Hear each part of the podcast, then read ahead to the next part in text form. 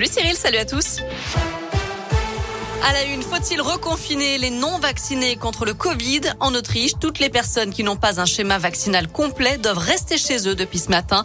Mesure stricte pour contrer la reprise de l'épidémie. Chez nous, la moitié d'entre vous pense que c'est une bonne idée d'après la question du jour. Vous pouvez continuer à voter sur notre site internet www.radioscoop.com.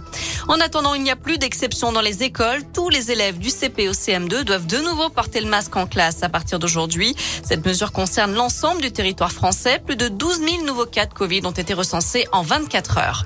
Un incendie impressionnant cette nuit à Saint-Chamond. Le feu s'est déclaré juste avant 5 heures dans un appartement situé au troisième étage d'un immeuble de 15 étages, boulevard François Delay. Son occupante, une femme de 68 ans, a été gravement brûlée puis transportée à l'hôpital nord de Saint-Étienne en urgence absolue.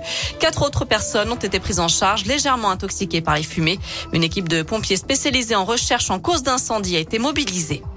À retenir aussi cette arnaque à la carte bancaire dans l'Ain. Un individu s'est présenté au domicile d'un couple de personnes âgées ce week-end à Bourg-en-Bresse, prétextant la livraison d'un colis. Il leur a demandé de régler la somme de 50 centimes d'euros, non pas en espèces, mais par carte bancaire.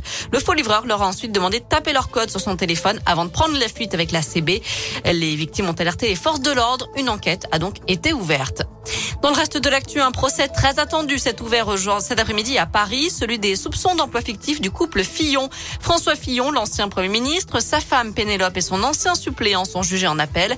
En première instance, François Fillon a été condamné à 5 ans de prison, dont 2 ans ferme et 375 000 euros d'amende. L'affaire avait sabordé ses chances à l'élection présidentielle de 2017. Une mauvaise nouvelle sur les routes de France. La mortalité a augmenté en, octobre, 14% de plus par rapport à la même période en 2019. C'est la première fois depuis le début de la crise sanitaire, d'après la sécurité routière. Au total, 294 personnes ont perdu la vie sur les routes en octobre. Nouvelle campagne de fouilles dans les Ardennes pour tenter de retrouver le corps d'Estelle Mouzin, victime présumée de Michel Fourniret en 2003. Ces recherches se dérouleront en présence de Monique Olivier, l'ex-femme du tueur en série. Et puis jackpot pour Airbus, le loueur américain Airlease va acheter 111 avions aux constructeurs européens, des appareils de toutes sortes, y compris les premiers exemples de l'A350 en version cargo.